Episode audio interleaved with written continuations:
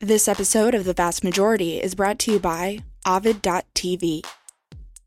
Bringing together films from leading independent film distributors, Ovid.tv is the streaming service for social issue, documentary, and independent films largely unavailable anywhere else. Ovid.tv offers over 500 documentaries on the crucial topics of today. On the topic of healthcare and how it's related to racial justice, we recommend watching Power to Heal, a documentary which explores how Medicare was used to mount a dramatic, coordinated effort that desegregated thousands of hospitals across the country practically overnight.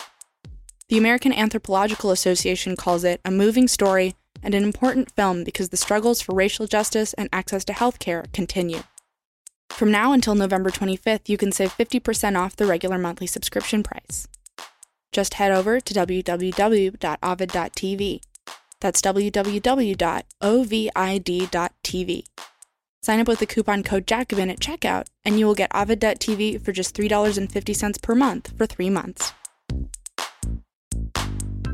Hello, welcome to the vast majority. I'm Jacobin managing editor Micah Uetricht.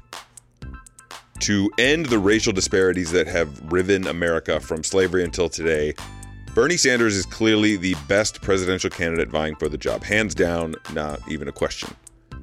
We organized a sold out event in New York on September 29th to discuss what a President Sanders could do for racial justice in America. The event was at the Riverside Church in Harlem with Keeanga-Yamahtta Taylor, Briahna Joy Gray, and Ariana Thornhill moderating. Keeanga is an assistant professor of African American Studies at Princeton and author, most recently, of Race for Profit How Banks and the Real Estate Industry Undermined Black Home Ownership, which was recently shortlisted for a National Book Award. Briahna Joy Gray is Bernie Sanders' press secretary and a former editor at The Intercept, and Ariana Thornhill is a member of Jacobin's board. Here's their discussion.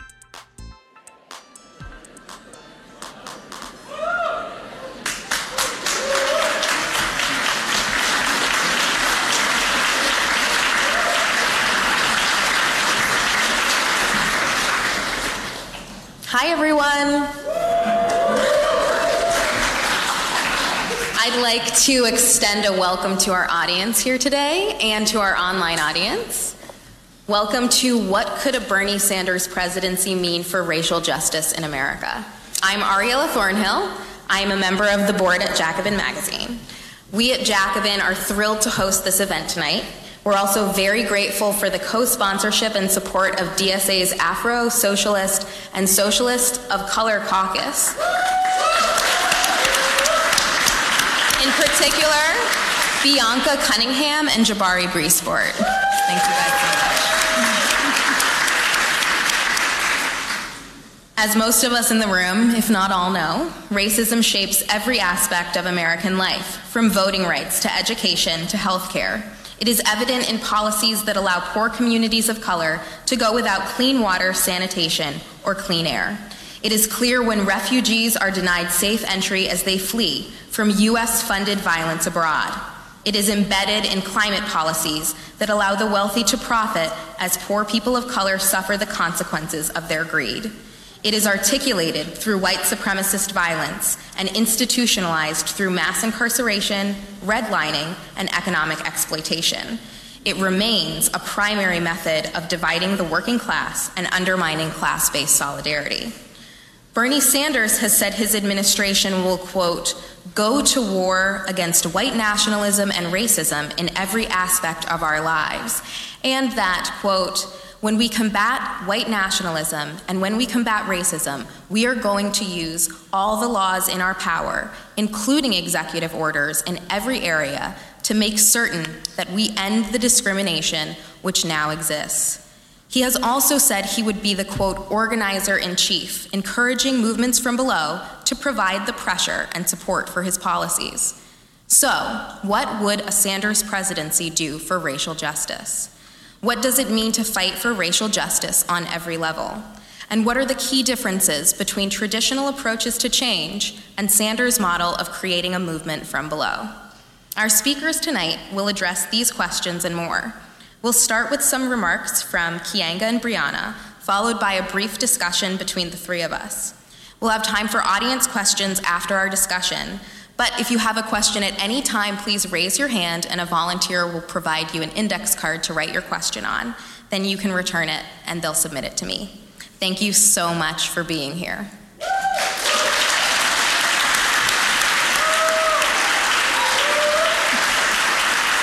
Without further ado, I'd like to introduce our speaker, our first speaker, Keeanga Yamahtta Taylor.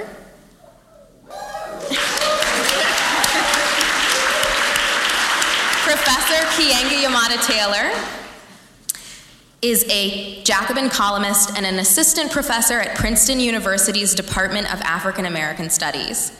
She is the author of From Black Lives Matter to Black Liberation and the forthcoming Race for Profit How Banks and the Real Estate Industry Undermined Black Home Ownership. Her new book has already been longlisted for a National Book Award. I guess they know what they're doing. Let's welcome Keeanga Yamahtta Taylor.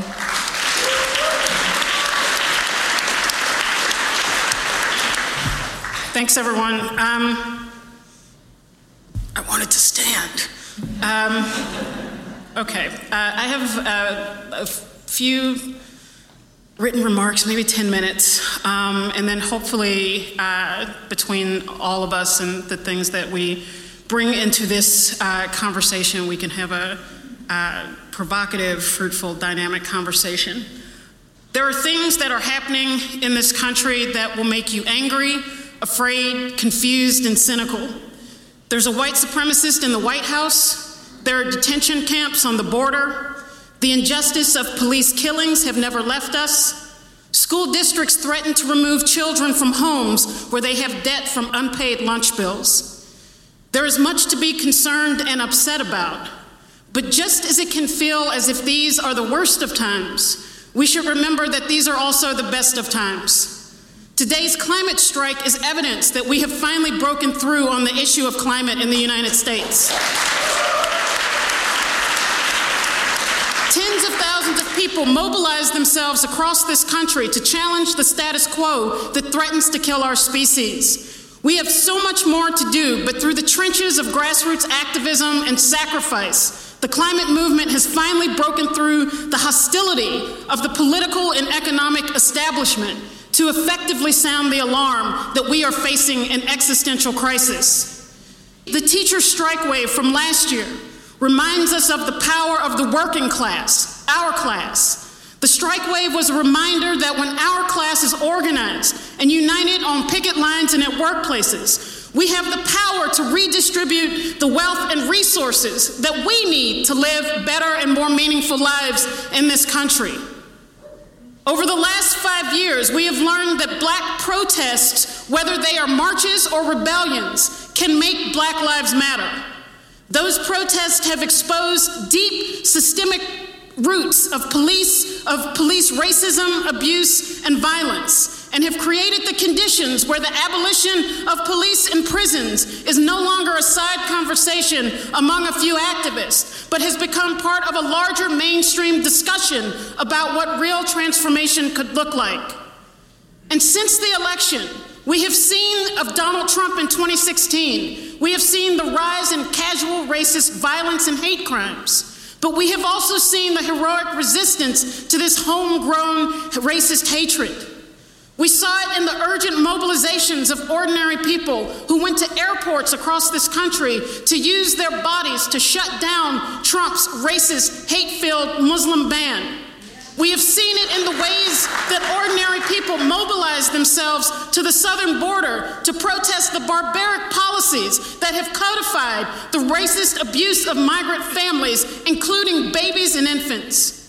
We have seen it in the efforts of friends, families, and neighbors who have put their bodies between our homegrown Gestapo, the ICE agents, and those who come and those who they come to disappear into their maze of detention centers, tent prisons, and cages.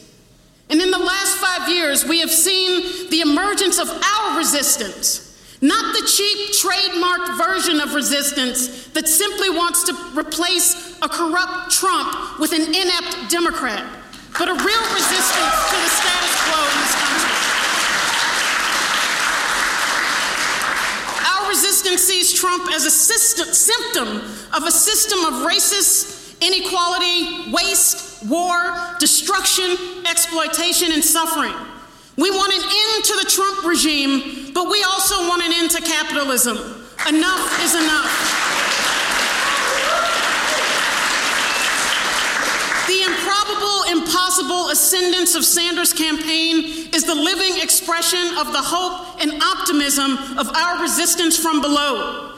His campaign is the culmination thus far of our collective efforts since Occupy to shake this system to its core and transform the lives of millions of people who suffer under the boot of capitalism. In 2016, 13 million people voted for Sanders in the primaries. And during the election season, despite the spirited efforts of the mainstream media and the leadership of the Democratic Party in their efforts to bury his campaign, Bernie Sanders is in the thick of the race to run for president.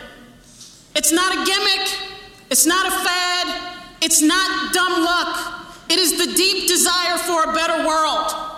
For once in our lives, we don't have to dread the ballot box. We don't have to hold our nose and hope for the best.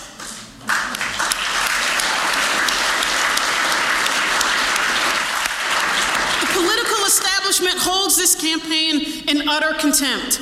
They complain that Bernie says the same things over and over again Medicare for all, free college, housing for all.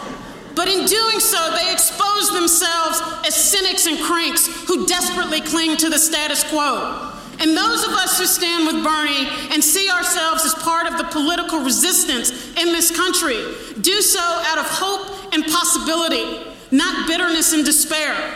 It is hope. It is the possibility of a better life. It is the possibility of a better world. We are not called to this movement based on the things that we don't want or based on the people that we don't want to vote for. For the first time in any of our lifetimes, we have a candidate for whom we can proudly vote for who has an actual chance to win. We have an opportunity to vote for the things that we want and not just vote against the things that we don't want. Universal health care, universal access to college, housing for all, an actual strategy to confront the climate crisis, jobs with living wages and union protections. And this is precisely why this campaign, despite the slights and derision, has attracted a broad audience of ordinary black youth and young black workers. They are attracted to the campaign for the simple reason that capitalism has failed the vast majority of poor and working class African Americans. Many of us have come to the realization that capitalism and its so called colorblind market economy has never worked for us. It didn't work when we were bought and sold on the market. It hasn't worked when we have been either locked out or marginalized within the job market. It has not worked when we have been locked out or marginalized within the housing market. In fact, there is no golden age of American capitalism that we can point to and say, that's when African Americans benefited from this system. So when Sanders says the name of the system and marks capitalism at the root as the root of our hardship, at the root of our despair, at the root of our indebtedness, at the root of our dispossession, then he is speaking to us. And of course, he is talking to everyone who suffers from the oppression and exploitation at the heart of capitalism. But when racism compounds class inequality, he is speaking directly to us. What is unique about Sanders, though, is that he is just not, he is not just talking to us, he is listening to us. In 2016, many of us said that we are with you, Bernie, when you point out the inequality at the heart of American society. We are with you on income inequality, universal health care, free college, but we want to also hear you talk about the ways in which this system targets black life. We want to hear you speak to the ways that racism, xenophobia, Islamophobia contributes to the victimization of black people, Latinx people, Arabs, and Muslims in this country. We want you to understand the ways that the racist criminal justice system is an entire, adds an entirely different dimension to the oppression of black and brown people in this country. We want you to understand how racism and xenophobia makes us vulnerable to hyper exploitation that impedes our social mobility. We wanted you to speak to the intersection of race, class, gender, and sexuality and the ways that, when bound together, they create new dimensions of oppression and possibilities for exploitation, which means that we must pursue political and legislative responses that reflects this complex lived social reality. We said that we want to see more of us in your discussions about economic injustice and inequality. And Bernie Sanders' campaign saw us, they heard us, they communed with us, they met with us. And so we are now out here with them together, and this is our campaign.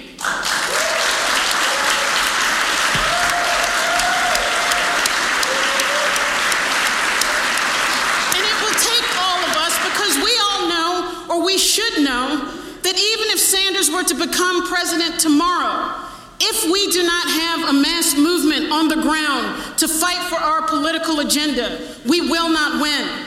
A Sanders presidency will have to fight the white supremacists of the Republican Party and the neoliberals of the Democratic Party.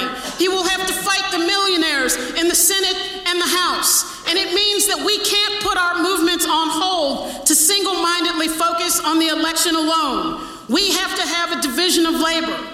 We can't sacrifice that which gives us our power, the social movements. And for those who say we can't do both, look at what happened today. Look at what has been going on over the last year.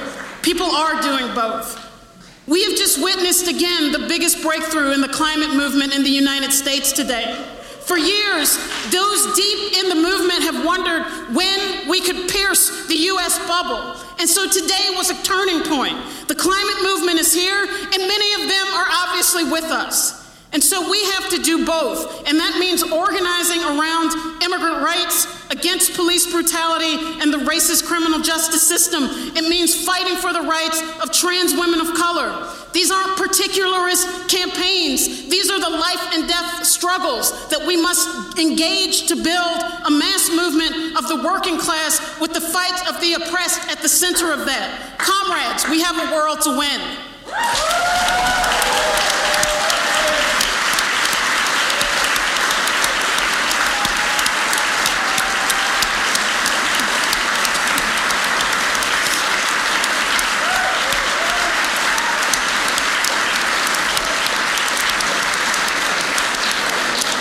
You so much. Again, that's Professor Keeanga Yamahtta Taylor.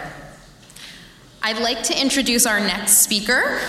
Briahna Joy Gray is a contributing editor at Current Affairs and a senior politics editor at The Intercept. She is now the national press secretary for the Bernie Sanders 2020 campaign. Please welcome Briahna Joy Gray.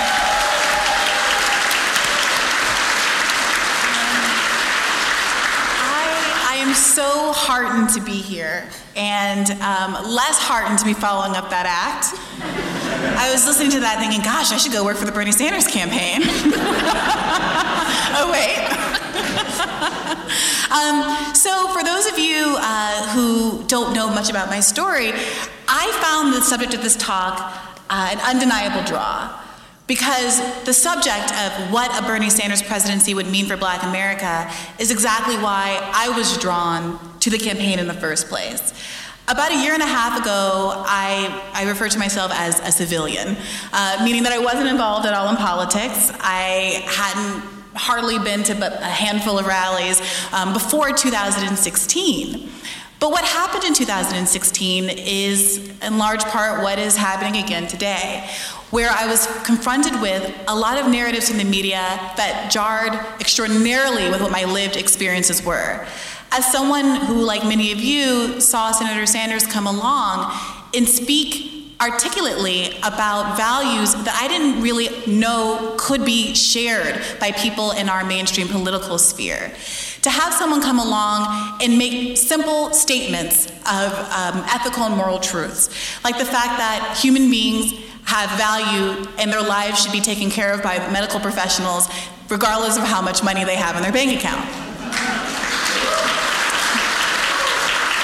You know, simple statements like in the richest country in the history of mankind, we shouldn't have 500,000 people sleeping on the streets every night.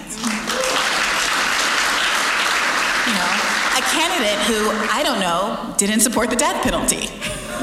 you know? You know, and now we are living in a remarkably different political landscape than we were three years ago, but it's really important to remember that that didn't happen by accident. It happened because there was somebody who came along and had the political courage to uh, stretch what the realm of political possibility was for us. Now, I like to joke that because I grew up as a Star Trek fan, the, the realm of political possibility has always been pretty broad for me. I, you know, I didn't. I didn't grow up in a world thinking, "Oh, it's crazy that someday we won't, aren't going to have money." I didn't. I was. I wasn't an eight-year-old thinking of it as socialism. I was an eight-year-old thinking of it as, "Oh yeah, okay, the replicator technology is going to come around, and we're going to have to think of something better to do with our lives than you know do the common things we have to do to keep our society going." Um, and I, I joke about this, but I do think on average, if you look around and try to like put all like the good, ethical, moral people in one bucket and everybody else in the other, you have a you have a better outcome if you look to see who follows Star Trek. If you want to anticipate who's going to be a solid human being, maybe even more predictive than even belonging to certain religious groups. Controversial take, but that's you know what my life experience has been like. So and I and I think it's all about this realm of the possible, right? And I think that in, a, in large part is the most difficult part of of our job today. Because most people see themselves as ethical pe- human beings. Most people, even who are very ideologically different from us, who identify as conservative or Republican, are much farther away from us than people who are just identifying as mainstream liberals, they. Um, they bristle at the suggestion that they simply don't care about babies being caged at the border, right? And sometimes our, our dialogue get stagnated because we say, how could you not see this as a, as a moral, as, as a, a, deeply moral issue, right? How could you stand by and let this happen? And they say, well, I don't want it, I don't want it to happen, but that's just the way the world is. You know, sometimes people want to come into our country and we don't have enough money for everyone, we don't have enough room for everyone. I'm struggling here, so if they come and we're com- competing for, for resources, and therefore we, this, this cruelty that happens is a result of just how the world is in there's nothing we can do. And so when we're talking about what a Bernie Sanders candidacy means for racism in America, what it also means to me is to say, to imagine a possibility where we um, broaden the pie and we have a sense of what's possible such that the consequences that are manifested in racist ways aren't so presumed to be a matter of fact, right? So there is this, there is a simultaneous narratives that I encounter constantly in my life. One is to say, racism is horrible. How are you going to end racism by 2020? That's frustrating, right? Because if you perceive that all, all, of the problems that we're engaging with, um, Donald Trump's white nationalism, um, which is a symptom of a broader racist society as opposed to the um, sum total of it as it's sometimes characterized um, by the media, well, then what are we going to do about it? How are we going to cure everybody of racism by 2020? So we get Trump out of office, right? And also, how do we get Trump uh, in the first place when we had Obama? Obama four years before, and was America just magically not racist then, right? We get into these very simplistic dialogues about what racism means, how to solve it, etc. You have a culture and a community that says, well, the reason, the way we're going to get rid of racism is to get public figures to say, stop being racist, racism is bad. Okay, I mean, it's worth a shot. But at the same time, people have an understanding of the fact that these are structural is- issues, right?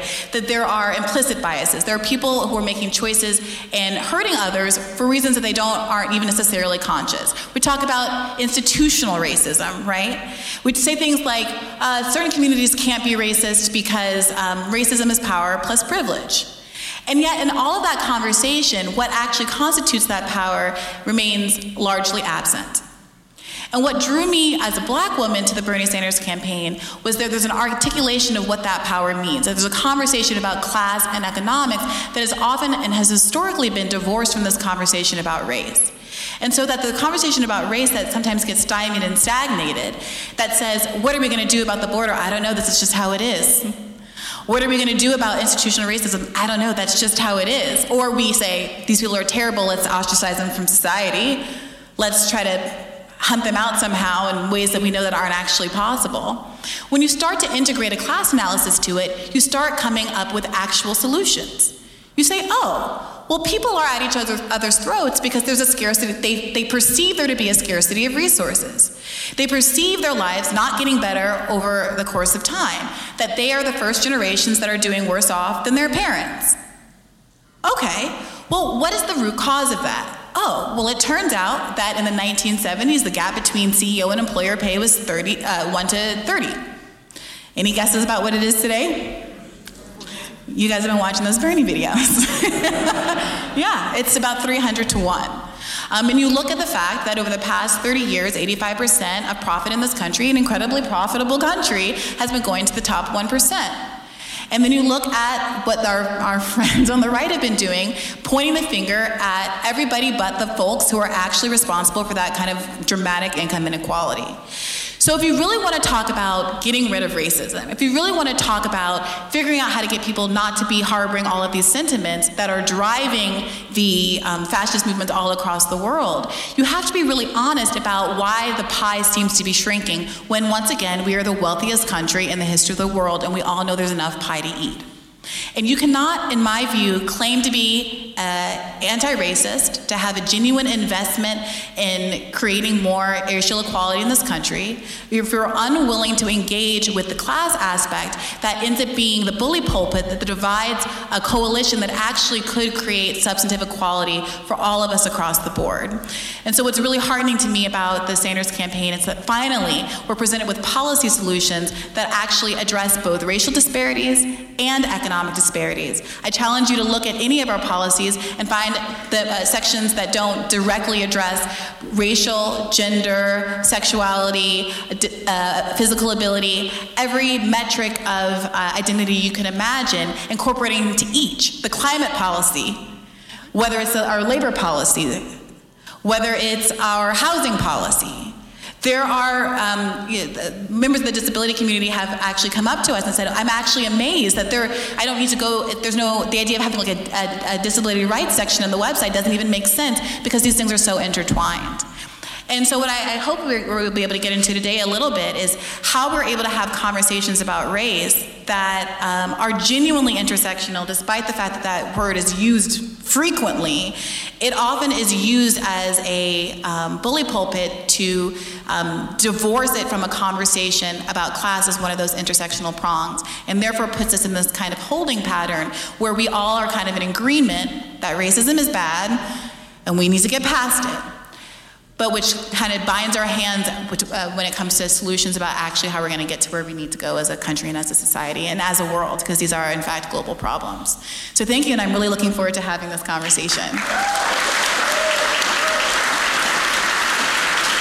Again, Briahna Joy Gray.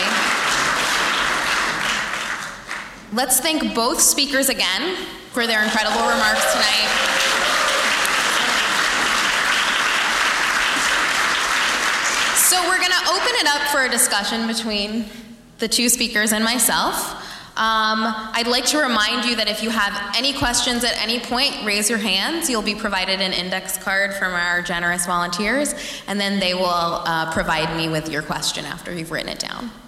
Um, so I'd like to start with what I think may be the most challenging component of a Sanders presidency, um, and it's twofold. One of the main conceits of Sanders' campaign is that corporate money in politics has created a government that operates only in the interests of the ruling class and the top 1% of elites in this country. Um, he's very clear that those are his enemies, that's who he's taking on. And yet, he's also going to be working to pass and implement national policies in a country whose state power allows for the local resistance and refusal to implement them. How does his idea of a movement from below, coupled with um, a, his role as an organizer in chief, change the parameters of that challenge? Yeah, so I, I really love this question because, you know, Bernie Sanders says it's not me, it's us. He says it's going to take a movement, and sometimes people cheer because it sounds great, and then sometimes people follow up and say, well, what does that actually mean? You know, what does that actually look like? Because we don't really have much in the way of a model for that. And I think a lot of us were very hopeful um, uh, after Barack Obama's um, election that the kind of movement that was promised there was going to manifest in the ways that is kind of being promised now. And what we saw was the dismantling of Obama's organizing um, machine, and with it dissolved a lot of the promise that it held. And so, one main thing that we're talking about when we say we need a movement um, is that we are not going to do that. Um, that when Bernie Sanders says he's going to be an organizer in chief, he's saying that despite the fact that the Democratic Party often is very um, suspicious or uh, deters uh, its members from directly taking on incumbents, from directly challenging other uh, con- Congress people, even on the other side of the aisle. Bernie Sanders says, and has already done, um, I will go to Mitch McConnell's district. I will hold a rally with thousands of people in his literal backyard, or figurative backyard. We'll see how we'll see how gully he feels. and will challenge him to respond to the fact that his constituents actually want largely what all Americans want, right? When we're talking about a populist movement, the power in that is that overwhelming majority of Americans, including in red America, actually want things like a Green New Deal. 80% of Americans support a Green New Deal. Okay? You know, upwards of 70% of Americans support Medicare for all. So, what that does is it empowers you to actually go into these people's districts and challenge their seats if they do not comply. And you can only do that if you're running on a platform that the people actually support. And the reason we haven't seen more of that in the past is because, frankly, neither party has offered much in the way of substantive change and something that would make you feel so inclined to come out on the end of a hard day at multiple jobs you may or might not be working and stand in Mitch McConnell's porch and ask him to actually represent you the way he's supposed to be doing in Congress standing on Mitch McConnell's porch drinking mint juleps. Um, so I, I think that uh, you know Congress operates in its own bubble. Um, I think that the average wealth of uh, a U.S. senator is three million dollars. Uh, the average wealth of uh, someone in the House, I think, is uh, close to a million dollars, nine hundred ninety thousand dollars, um, which is you know it creates its its own bubble that is completely distinct from uh, the experiences of the vast majority of people uh, in this country. And so it's important to uh, challenge those electorally where it's possible. But I also think that we have to think about uh, the, the role of, of grassroots movements around uh, these particular different types of issues um, that are important, particularly around if we wanted to focus on uh, universal health care. Um, there are lots of institutions, um, political elected officials, representatives uh, in both parties that are so deeply vested in the status quo, which is why this has been such a difficult issue to get any movement on, even though the polls around support for universal health care, this is not new. This is for years, vast majorities, over 60% of people in this country have wanted some kind of uh, public uh, uh, uh, state financed, controlled health care because the costs of health care have been unmanageable for decades. And the reason why that doesn't happen is not because of some partisan uh, mismatch in, in Congress. It's because there's a bipartisan effort to maintain that. And so we have to have uh, uh, an actual grassroots movement, a mass movement um, that is rooted in workplaces, that is connected to, uh, uh, to, to uh, workplace organizations as well as student organizations to create the kind of pressure that won't let Congress get away uh, with some kind of cheap deal uh, on, this, on this question. And that means that we have to think beyond just the rally, or we have to think beyond just the demonstration and think about what kind of movements and organizing are we engaged in on a day to day basis uh, that make sure that there are clear entry points into political activism for ordinary people who want to know yes, I'm inspired by this or that action, but how do I get involved? How do I make this something uh, uh, that is mine? And I think that that's the next uh, step in things that we have to, to, to go is not just the, the mobilization. The mobilizations are incredibly important because it brings people together. It's a demonstration of our force, it's a demonstration of the public's will. Um, which is very important. But then we also have to figure out what are we doing in the aftermath of that, uh, which is really the guts and heart of what a mass movement is, and how do we sustain that over time? Yeah, I mean, I, I do want to pick up on um, one of the points you just made. I was actually at um, an event for CBC last week, the Congressional Black Caucus. Yeah. yeah. I was I was at an event, and um, Roland, I, Roland Martin actually made a, made this point uh, about um, uh, protesting and he said, too many times we get into the situation where we're very proud of the number of people we were able to put in, this, in the streets. I think he was specifically talking about the Women's March, and Linda Sarsour was on this panel. And at the end, I will ask the organizer, well, how many phone names and, and contact information did you collect? And they'll say, houseway like, what's that exactly? You know and and they the kind of the the next step beyond the mobilization has kind of gotten left behind. And so one of the things another example of kind of what what we mean when we're talking about this campaign in terms of a movement is that we have a lot of information, right? We have, um, you know, a lot of information that we're able to use to text people and mobilize people, et cetera. And I'm, one of the things I'm very proud of is that this campaign has been using it to direct people to support striking workers, right? You know, it's, it's, it's using political will and capital, right? Because you know you guys have been getting those emails at a certain point, you're like, all right, that's enough, Bernie, like I did what I could do. but like every, every time you send that text, every time you send that email, you know, you're, you're potentially alienating someone who you might need down the line. But to use your political capital in that way for events that offer no political expediency for you whatsoever, but which ultimately start to engender trust in a community that is going to be served by the policies that you're putting out there, that is an act of solidarity building, right? That is what we're talking about when we say we're building a movement. That is how you get to a place where you get someone who might have been distrustful of you because you come from a different background, whether it's a, your different racial background or gender background or sexuality, etc., to say, okay, well, I can't think of this person in such black and white terms because they were literally standing side by side with me, um, protesting whatever inequity we're protesting at this particular workspace, right? So I, I, I do think that there is a um, sometimes there is a, you know, a, a, how are you going to do this? What are we going to, you know, what does this look like? Question that's raised when we are putting it into action right now in the course of this campaign. And the fact that we are even having these conversations in the debate stage, the fact that we, uh, they're now asked, you know, what do you think the biggest foreign policy threat to America is? And over 50% of the candidates are now saying climate change.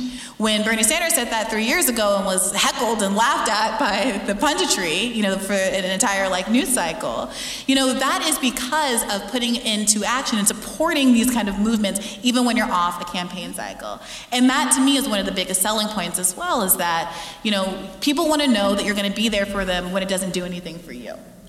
Um, and movements don't die when you're elected if they're really a movement right? And they don't, and we didn't have this movement die just because Bernie Sanders lost in 2016, and that gives me a lot of hope.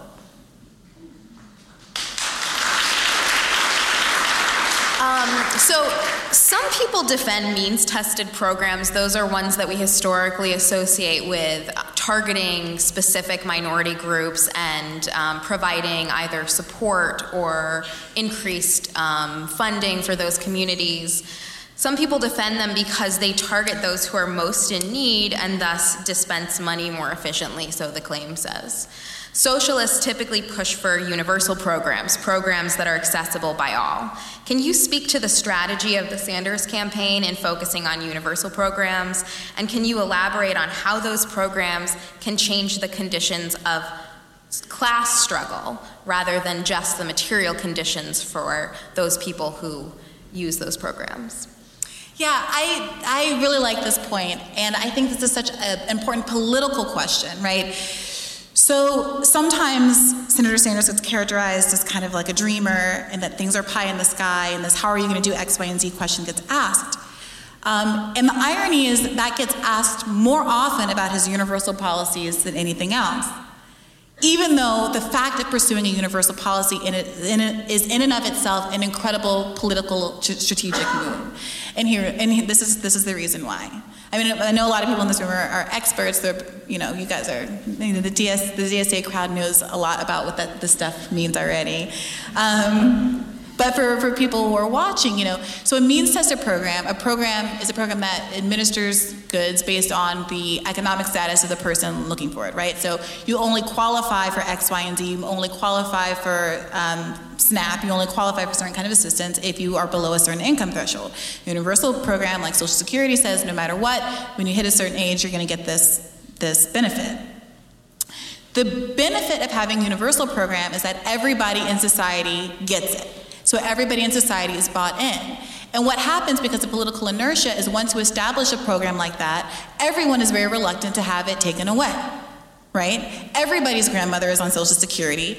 Everybody relies on it some, in some way, shape, or form. And so when it comes under threat, you're able to mobilize a huge um, mass of people to push back against it.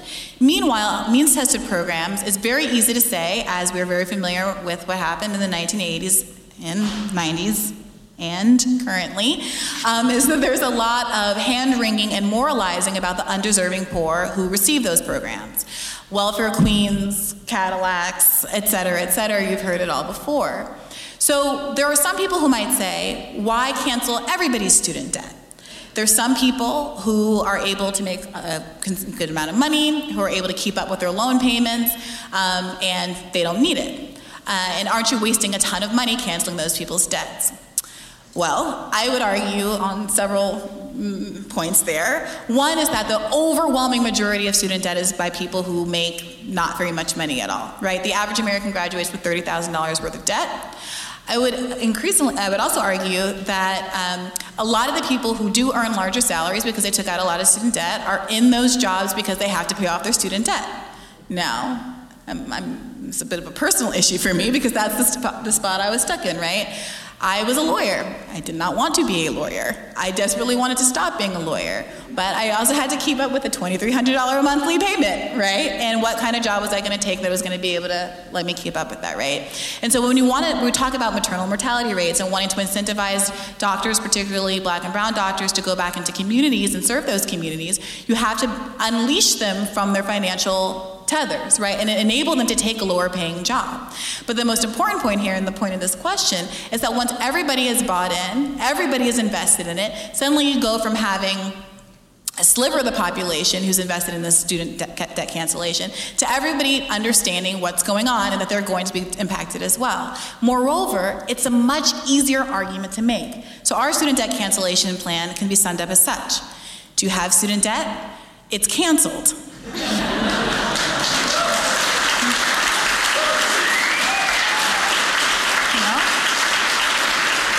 Now, other people's plans, and I won't name names, but there, there is, you know, another candidate whose plan can be basically summed up as if you you can get up to $20,000 of your debt canceled if you start a business in a low income community that lasts for three years and your debt comes from Pell Grants. I think that I think I got all the points, but it's I catchier the second one actually. you got it I mean, and, and, you, and for years, for years, Americans have been sold on these kind of technocratic neoliberal policies, and then you ask why people aren't inspired to come out to the polls at the end of a long day. Mm-hmm. Right? So there's a, a, a benefit in simplicity and clarity, and there's a benefit in terms of how much buy in you have from the public when you present things this way.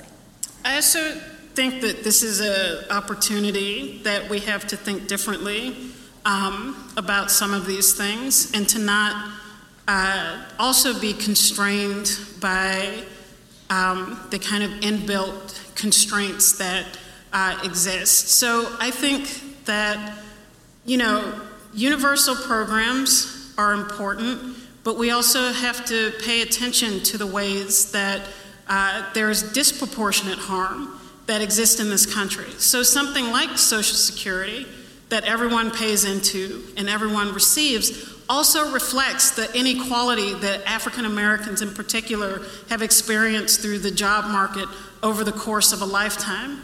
Uh, and so then it becomes an issue of how are we repairing particular aspects uh, of racism and inequality that exist in some communities among some groups of people um, and not others. And I think that sometimes that that has been, even if we talk about the, the, uh, the uh, universal health care, that in and of itself doesn't deal with uh, the way that healthcare can be uh, delivered, um, meaning that uh, black maternal uh, death, for example, uh, is a, a, a, situation that cuts across issues of class, that affects all classes of black women. And this has to do with racism in the medical care uh, uh, profession, and that has to be dealt with um, specifically. And so I think that we have to be sure that when we are talking about universal uh, programs, which are important,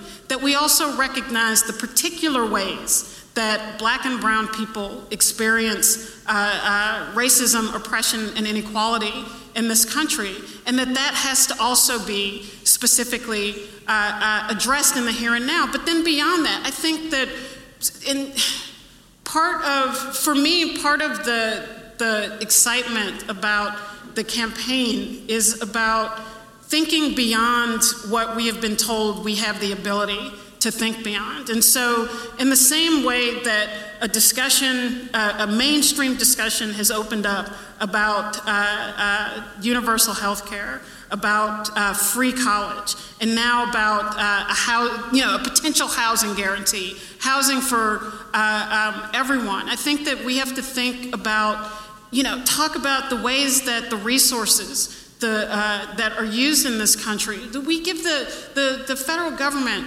appropriates almost a trillion dollars to the defense, uh, to the Department of Defense in this country. It's a number so big that it's difficult to get your head around. We have to talk about what the redistribution of that, those public so, uh, resources could look like when we're talking about the problems with uh, uh, uh social welfare um, and, and health care and child care and all of these things um, in this country. And so I think that we can't just accept the, the, the constraints that are imposed on us in terms of what is possible that now's an opportunity uh, to think about, think beyond what is possible, and start talking about the things that we actually want. Thank you. Um, yes. Oh, you have a remark. Yeah, I, I, I want to pick up on something. I think that's a, really good point. That there's there's this argument that's been had, and we've we've talked about this a little. This um, this, the critique of the universal is that historically these universal programs have left people behind, and that is an accurate critique. Um, but there are two ways you can go with a response. One response can be to say, okay, the rising tide didn't lift all ships, um, so screw tides. um, we're not going to do universal programs at all. Every woman for herself, I, I guess. Um, and then the other, the other approach, which I would support, is to say, okay, well, if the rising tide didn't raise all those ships because there were holes in the boat, let's plug the holes and design programs that are intersectional that actually anticipate and look to the historical failings of other programs um, and do a better job. And so I want to really credit that critique of uh, what universal programs have done in the past that was destructive in widening gaps because they are not a panacea. Um, but that is that the answer to that is not to say poo-poo universal programs. Is to say that we have to do what this campaign has worked really hard to do, um, which is to keep all of those different populations in mind and the ways in which the tide is going to affect them differently, and make sure that we don't make those mistakes again which means expanding our horizon of what we think is possible through universal programs, I think, mm-hmm. and how they're enacted. Thank you both so much. So, we have some prepared questions from some groups um, that I received prior to the event, and they're sort of broken down into areas of focus, so I'm going to ask them together. Um, the first is from Housing Organizers for Empowerment, who write It can sometimes feel like the conversation around racial justice focuses on criminal justice reform. But as black and brown tenants know that housing policy in this country has been shaped by systematic racism, and that has led to a housing crisis in cities across America. As a solution, some advocates have conflated affordable housing and workforce housing. That is, combining homelessness, low income, and middle class needs together. How does such an approach sufficiently address the complexities of the debate? Or are cities more successful when they address these issues separately? And how would a Sanders presidency approach these issues? Uh, we just had one housing question. Apologies. Um, so I think uh, the question might have come before the housing policy uh, dropped Yeah, this think it was this week. So, before. Housing for all uh, is the Good job headline. anticipating that answer. it was it was all planned. Um, but lo- look, the, here here's here's the stats. There's 500,000 homeless people in America. Um, there are 18 million Americans who cannot, um, who are paying more than 50% of their income to housing. Um, there is not a single state in this country where a person uh, earning, uh, working 40 hours a week at a minimum wage salary can afford a one-bedroom apartment. And at the same time, you have uh, cities like San Francisco with sky high rent and incredible amounts of vacancies, right? So the policy does break out discreetly um, those the various interests, um, uh, the unique concerns of the homeless population, the unique concerns of low-income people, the unique concerns of people who want to be first-time home buyers uh, across kind of an economic spectrum. Um, it does things like create a vacancy tax um, so that people have to pay for keeping these homes empty. Um, it uh, invests an enormous amount of money into covering the housing deficit and encouraging new um, homes to be built that are also green homes, because again, all these things are intersectionally devi- uh, um, devised. Um, and it's a policy that takes seriously the idea of housing as a human right. There are some things where willingness to pay, many things, where willingness to pay does not equal an ability to pay. And if there's certain basic interests like food, shelter, and an ability to keep a roof over your head, then we need to provide those as a society. And one last intersectional point is I was speaking to a doctor for our um, podcast, the campaign's podcast called Hear the Bern, which I host, which everyone should subscribe to right now on your phone.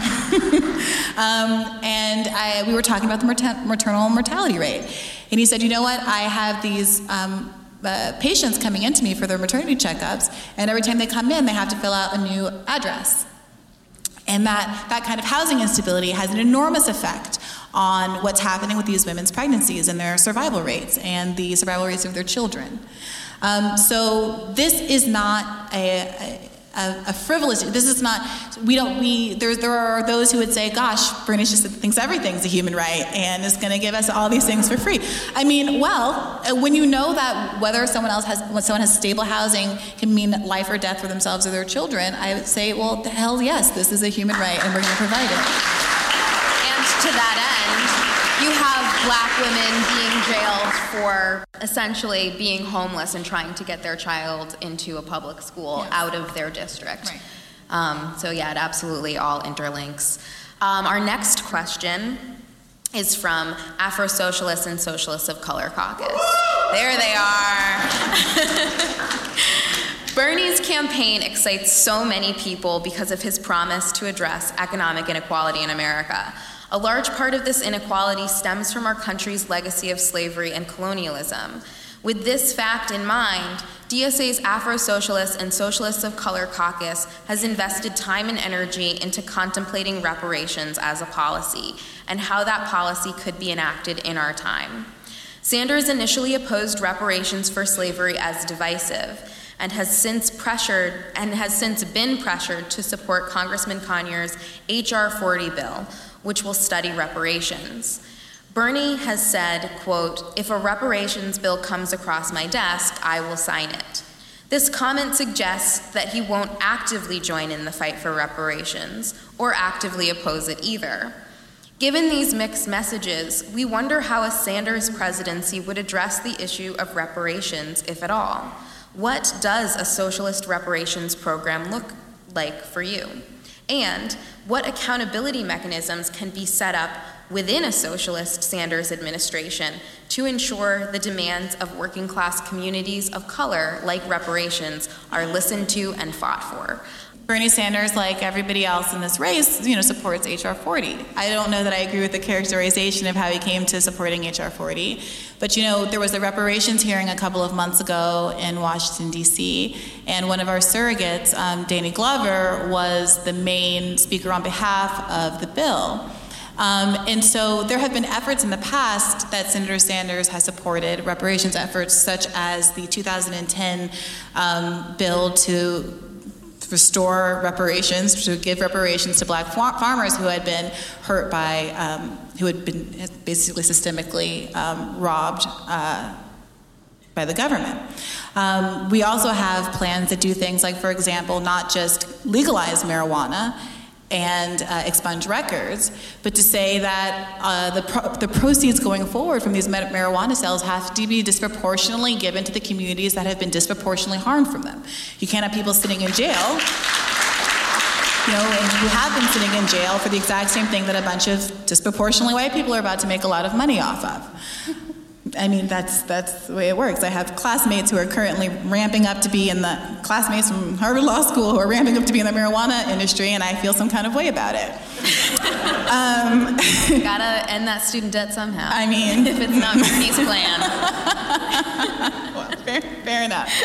Um, but this question, and, and, we've talked about this a little bit, and so I don't, you know, I'm curious to know what you think. Uh, this question of, uh, I understand this kind of like the, the the impulse to want something given how many things have specifically hurt black people in this country specifically because you're black to have plans that specifically help us because we're black and there are aspects of so many of these plans that address the fact that there are specific racial harms, like the redlining plan.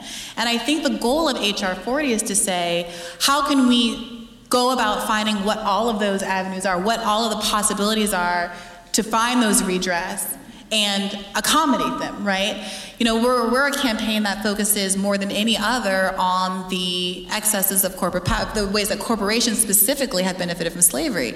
You know, the 1619 Project has surfaced all kinds of interesting factoids, like the fact that at a certain point in American history, if you total the value of all of the corporations and all of the railroads in the country, they didn't equal the value of slave labor, right? And that the value of that the value of that slave labor was being sold and traded all over the world, so that it wasn't even isolated to an American phenomenon phenomenon. You know, the entire globe is benefiting off of slave labor. Aetna, the insurance company, recently had to apologize for insuring slave the, the enslaved people, um, to insure slave owners for the value of enslaved people. So if they die, the slave owner gets paid out, right? And these companies persist and you know oppress they us. They shouldn't apologize. They should pay. They should pay. Right. Right. right. So I would I um, a socialist for reparations. Um, I think. I mean, I think reparations are important for uh, a number of reasons. One is that um, we can identify many of the organizations and institutions that were connected to uh, the slave trade, the ways in which they profited from uh, the slave trade. We can begin with the U.S. government. And so often the, the critics of reparations, you know, oh, how will we know? How will we figure any of this out? Many times in, in black families, people actually know what generation, who uh, was enslaved, where, so on and so forth. So it's, it's not as mysterious as um, it's made out to be. But I think that politically, uh, there's an important um, reason to uh, support um, a struggle around reparations and the payment of reparations itself. And we should say that a, a healthy majority, around 60% of African Americans, uh, not, not only want reparations as, you know, uh, an acknowledgement that racism uh, exists or that slavery existed and, and, slavery was a thing, but they, black people want money. Um, black people want to be paid uh, they want cash for reparations. Um, and so I, I, think that that is an important, um, uh, it's an important thing to say that um, it's, this is not some weird political hangover from the 1960s that people drag up generationally, uh, you know, at weird periodic times. Um, but that this is uh, uh, something that African Americans actually believe in. The second thing is that a fight around reparations, to me, is about educating white people in this country about racism, slavery, and its relationship historically to the conditions that we find in this country today. And it's not just about slavery, although I think that's a good place to start because there is such profound ignorance in this country about the institution uh, uh, of, of, slavery. Um, but it's also about uh, the ways that the slavery bequeaths to generations thereafter racism, which is then uh, uh, uh perpetuated in such ways uh, as to um, uh, impact the lives of African Americans in particular well into the 21st. Uh, century. So we talk about the history of redlining. We could talk about uh, job discrimination. We could talk about all the manifestations of this that uh, have led to twice as many black people being unemployed since the 1950s uh, as white people, no matter the condition of the economy. The concentration uh, uh of disproportionate levels uh, of, of, poverty, so on and so forth, all connected to racism, all connected to the institution. Um, of, of, of slavery. And so it's just as important in terms of the education of the public. And so, and not to beat people over the head or educate yourself so you can have more interesting uh, dinner time conversations, but to really understand also the connection between racism uh, and what happens to the lives of ordinary white people um, in this country. Because poverty, for example, has been so racialized in this country, we ignore the fact that there are huge swaths of poverty uh, among ordinary white people. There are 20 million poor white people in this country. The, the life expectancy of white people in the United States has gone into reverse for men and women. This does not happen in the developed world. And it is driven by alcoholism, opioid addiction, and suicide. And we can't even talk about it because poverty is a black thing. And so the, the, the ignorance around racism, uh, uh, slavery, and its history, and how it affects the, the, the lives of ordinary white people is a problem politically. And so the fight around reparations is about understanding this history. It's about connecting it to the, the, the, the contemporary situation um, that we're in. And so I think that, you know, for me, that is why uh, it's an important uh, it's an important struggle. I wrote about this in in Jacobin. I think it's called "The Consequences of Forgetting." Check it out, Jacobin.com. We're going to have to end things here. I want to thank everybody who showed up to the event tonight, including the viewers online. Um, we'd love to give a huge thanks to Briahna and Keeanga.